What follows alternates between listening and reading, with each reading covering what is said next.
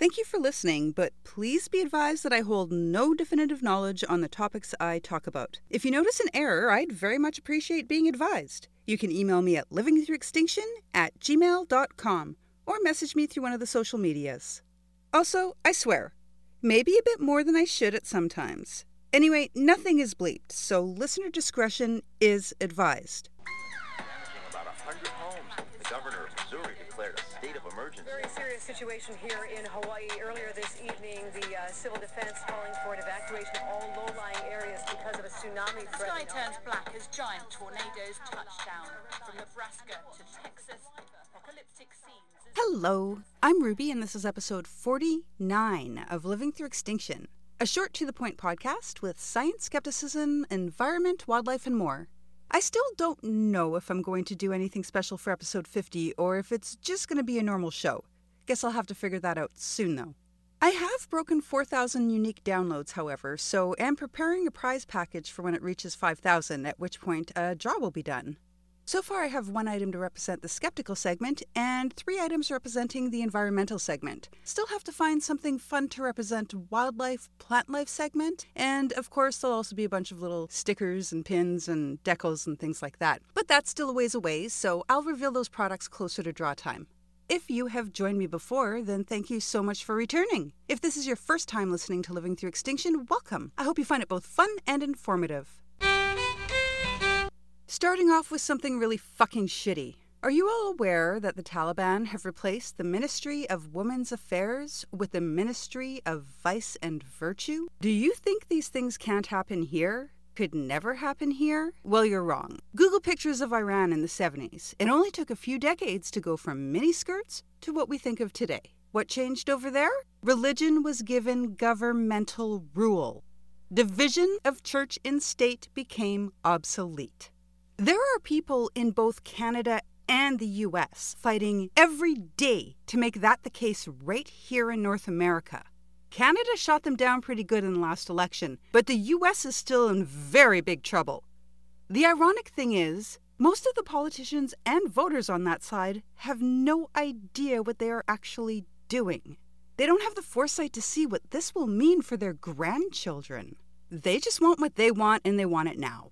If we in Canada do not continue to beat out the Christian nationalists, we too could someday be headed to very similar downfalls. Those who say the Bible should dictate laws have obviously not read the Bible. If you think it's full of do not kill and love thy neighbor, then either you haven't read it or you've only read those parts you were told to read.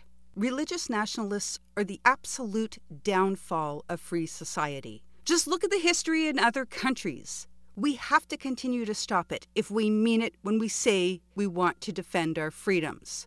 And I'm talking about actual freedom, not that bullshit Americans call religious freedom that only actually gives rights to people of one belief system and leaves everyone else out. Religious nationalism is bad for any free society. Religious nationalism is the opposite of freedom. How is it so many people get this so fucking backwards? It doesn't matter what the belief system is. It doesn't belong in government in a free society. I don't care if it's Christian nationalism, Hindu nationalism, Islamic nationalism. They are all the same in the end. They all remove the freedoms of most individuals and give all the power to a specific religious group. So, Christian nationalists, this is a question for you. Do you really want to be like the Middle East? Because that is what you are fighting for, even if you don't have the capacity to realize it right now. Think about it for just a minute while taking in the information available from other nations which have done just that. Just what you're trying to do. Be skeptical, damn it. So, like probably most of you out there, I was aware of last month's oil spill off the coast of Southern California. The two things I find most interesting are the delays in stopping it and the delays in the reporting of the leak, and especially what they have reported since being able to send divers down to check things out. But first, the pipeline in question was bringing oil in from offshore platforms. This massive spill set more than 126 gallons of oil into the ocean, the largest such leak since 2015. The spill was much worse than it might have been, if proper procedures had been followed. It was 2:30 in the morning when the alarm went off that the pressure in the pipeline had dropped, which is the first indicator of a leak. Everything should have been shut down at that point until things could be figured out. The authorities also should have been contacted immediately following. The company that owns the pipeline has a spill response plan. This plan calls for the immediate notification to authorities of any kind of spill. They failed on both parts. The pipeline was not shut off until 6:01 a.m., three and a half hours after the alarm was sounded. And get this, some CEO said that they weren't even aware of the spill until an oily sheen was spotted on the water surface at 8:09. What? That doesn't even make any sense. The alarm told you there was a leak, and you did shut things down at 6. Yet you're saying you had no idea that a leak had actually occurred until 8. What the fuck, man? But we know why they're trying to spin this narrative now, right? They have to make up some excuse because even after they shut everything down, finally stopping the flow into the ocean, they took another three hours to contact authorities. The U.S. Coast Guard's National Response Center for Oil Spills should have been contacted immediately as per their own spill response plan. Someone dropped the ball big time. The latest part of the story that I found so interesting is what was discovered when divers were sent down to investigate. I don't recall a leak being caused in this way before. Of course, there could always be a past story I missed. This is an ocean shoreline, which means ships are constantly coming in and out. Cargo ships are given coordinates of where they're permitted to drop anchor so as not to damage things like, say, oil pipelines. The divers traversed the 30 meters down into the depths and found the pipeline severely bent out of place. I saw it described as a pulled bowstring and then looked at a diagram of the displacement, and that description actually fits. A 4,000 foot section has been displaced about 105 feet and has a 13 inch split along the side, obviously where the oil was flowing out from. The only hypothesis at this time is that an anchor was lowered where it should not have been, and that anchor hooked onto, split open, and bent and dragged the pipeline as it slid along the sea bottom. At the time of my looking into this, the offending ship had not been identified. I'm not sure how they would go about it, but if they could figure out who's responsible for the damage, I'm interested in what would be next. Is this just a big oopsie? Or is this a punishable crime? I don't know enough about environmental and seafaring laws to comment there. This one's a fun story. A kid entered a bug collection in a state fair for his 4 H patch or something like that. And one of the bugs he had displayed triggered the judges to contact officials, leading to both state and federal investigations. The collection was entered at the Kansas State Fair and won a blue ribbon for it, too.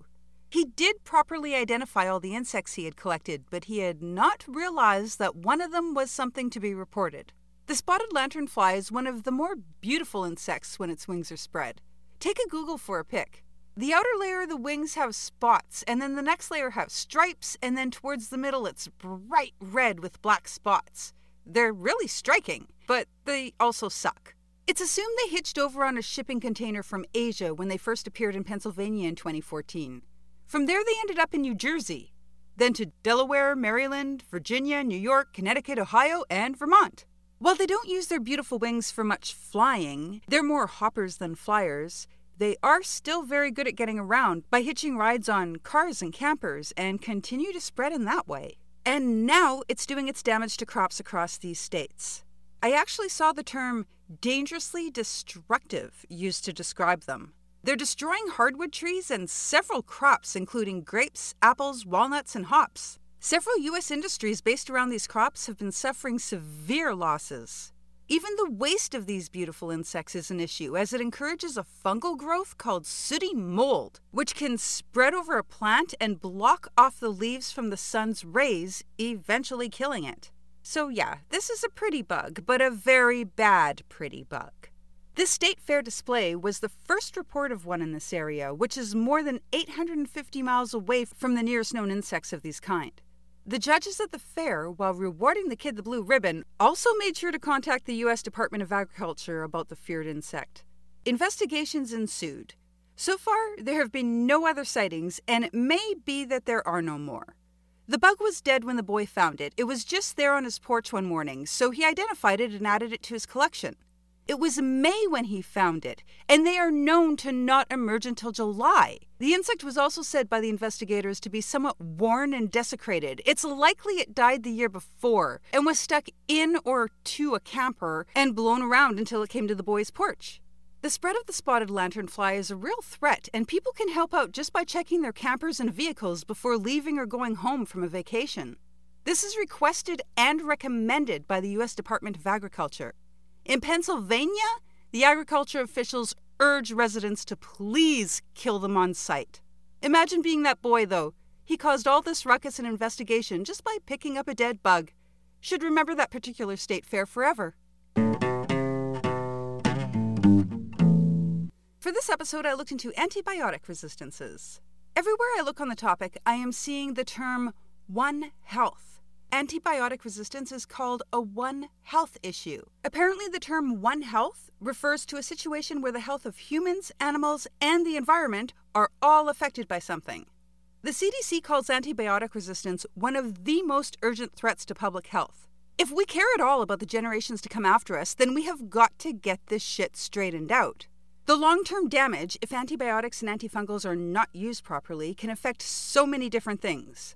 For people, it will save lives, but its overuse can cause kidney damage and photosensitivity. It doesn't differentiate between good and bad bacteria, so kills off the good, necessary bacteria along with the bad.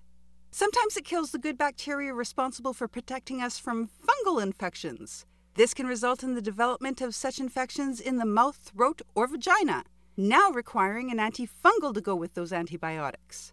And antifungals aren't much better.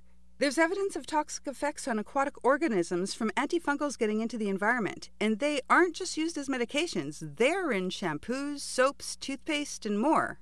The main issue with overuse or improper use of antibiotics is, of course, resistance. Antibiotic resistant bacteria are now found all over the world, we're so used to being able to treat infections, but these new resistant forms are very hard to treat. In fact, sometimes they just can't be treated, period. And if it is treatable, it may require an extended hospital stay, followed by follow up visits to the doctor.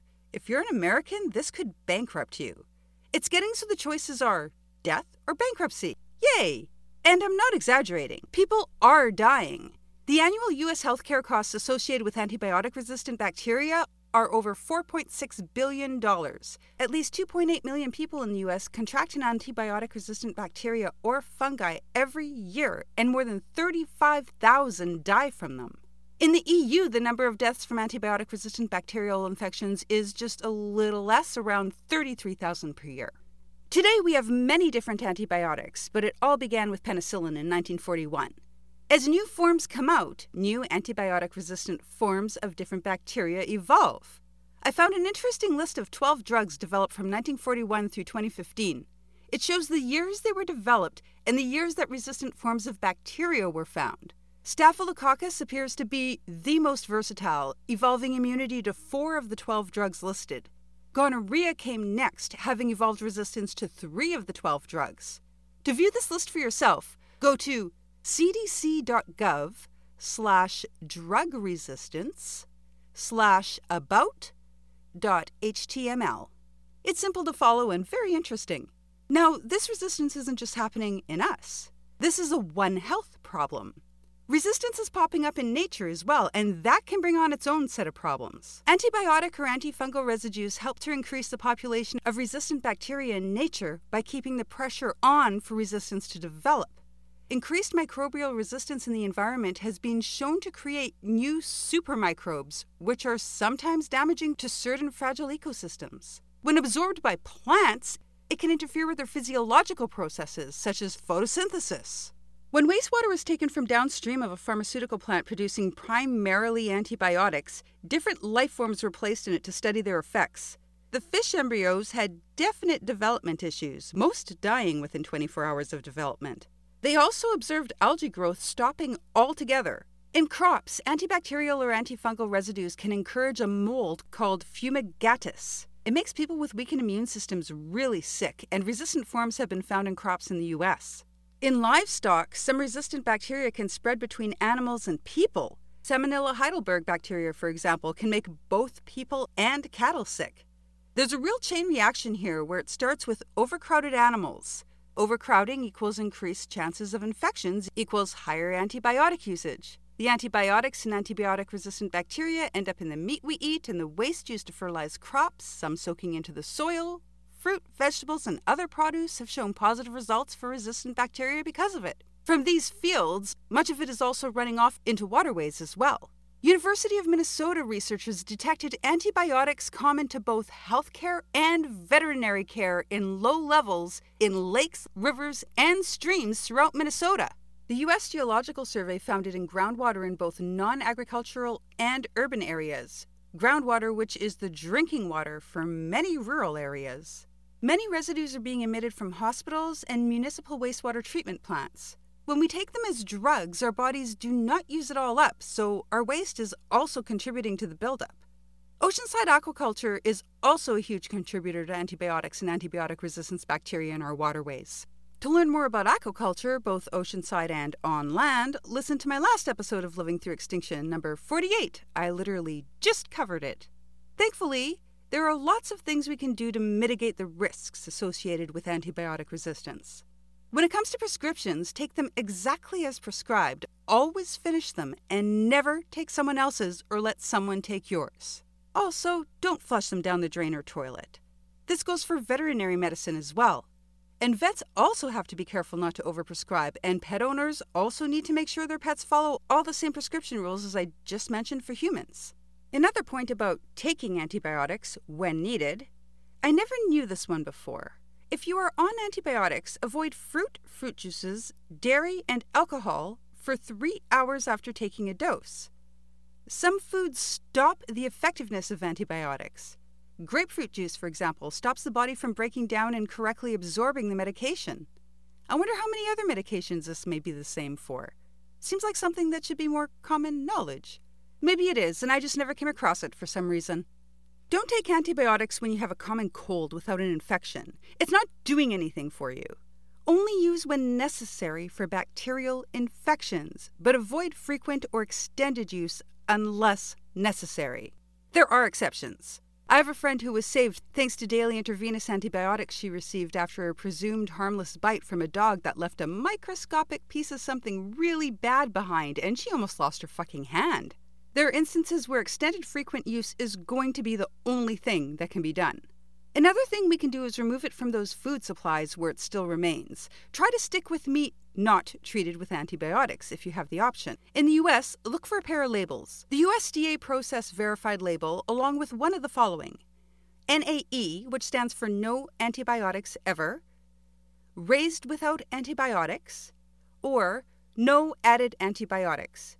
Any one of these combined with the USDA process verified label means the animal this food came from never received antibiotics. If we lose the ability to make use of antibiotics at some point, future generations are going to be in really big trouble.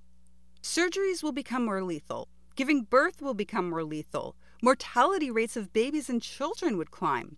Small, used to be insignificant wounds would once again be taking lives people receiving organ transplants, people on dialysis, anyone with increased infection risks, so people in cancer care. All of these people are dependent on antibiotics for survival. If the infections they contract can no longer be treated with what we have, they're screwed. Antibiotic resistant bacterial infections are not just a human problem. We are all connecting with the plants, animals, and environment when it comes to this issue. For the sake of future generations, we have to start using antibiotics more responsibly going forward. Ending things on a positive note, the world's largest factory created to take carbon out of the atmosphere and store it away has been activated. The Orca factory went online last month, which was September as I record this. Two companies came together to make this one happen. The Swiss startup Climeworks AG and the Icelandic carbon storage firm Carbfix. The technology used is called direct air capture. The factory has eight large containers which use high tech filters and fans to extract the CO2 from the air around it. The chemical filters capture the CO2 as air passes through them. This CO2 is released when heated and generates a stream of gas. This stream of gas travels through pipes to nearby wells owned by Carbfix. In these wells, the gas is mixed with water, and the resulting carbonated water is pumped into the bedrock. In Iceland, in particular, the bedrock is mostly volcanic basalts. These contain minerals that will react with the carbon dioxide and form calcium carbonate. Calcium carbonate is a white crystal, which is also the main ingredient in limestone. So far, this sounds like a pretty good system. And scientists say that direct air capture technology is going to be absolutely vital to assist in limiting global warming. To top it off, they are located next to and connected to a geothermal power plant, which you could learn more about in Living Through Extinction's episode 31, where the research topic was geothermal energy. This factory is running completely on renewable energy. Now, the main drawback at this time is that it's a young technology and still very expensive, of course. It costs between 10 and 15 million to build this one, and it still costs the Orca about six to eight hundred dollars to sequester one ton of carbon dioxide. Only increased interest, investment, and ultimately scale will reduce costs in the end. The good news is that they don't have a shortage of companies looking to offset their outputs by paying $1,200 per ton. These companies are what will keep these types of plants profitable. This new plant is expected to pull 4,000 tons of CO2 out of the atmosphere per year, which I read somewhere would be equivalent to taking 870 cars off the road, which, hey, not bad. Even better news is that this is a trend that's growing. There are currently 15 other direct capture plants around the world, and they are capturing more than 9,000 tons of CO2 every year altogether. More locally, Canadian company Carbon Engineering has been creating jobs with its own capture system. The technology it's building captures CO2 from the air and stores it as compressed gas or creates a near carbon neutral fuel. They're building in the southwest US somewhere. This system will be news when it gets going, assuming it works properly. It is expected to remove more than 1 million tons of carbon dioxide from the atmosphere every year. The same job as 40 million mature trees could do. And we need all the CO2 removal we can get, so I saw this as some good news for sure. And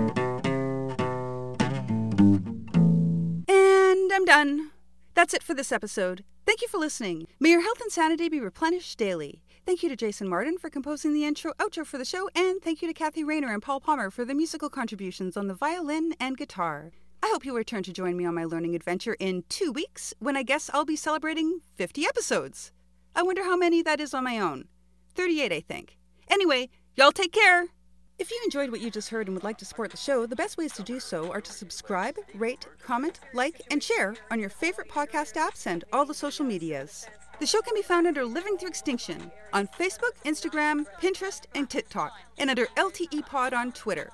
There's also a Patreon under Living Through Extinction where you can earn stickers, pins, masks, and more. If you have any questions, corrections, comments, or suggestions, or even just to say hi, Email livingthroughextinction at gmail.com or send me a message through one of the social medias. The civil defense calling for an evacuation of all low-lying areas because of a tsunami threat. sky turns black as giant tornadoes touch down from Nebraska to Texas. Apocalyptic scenes as twisters tear.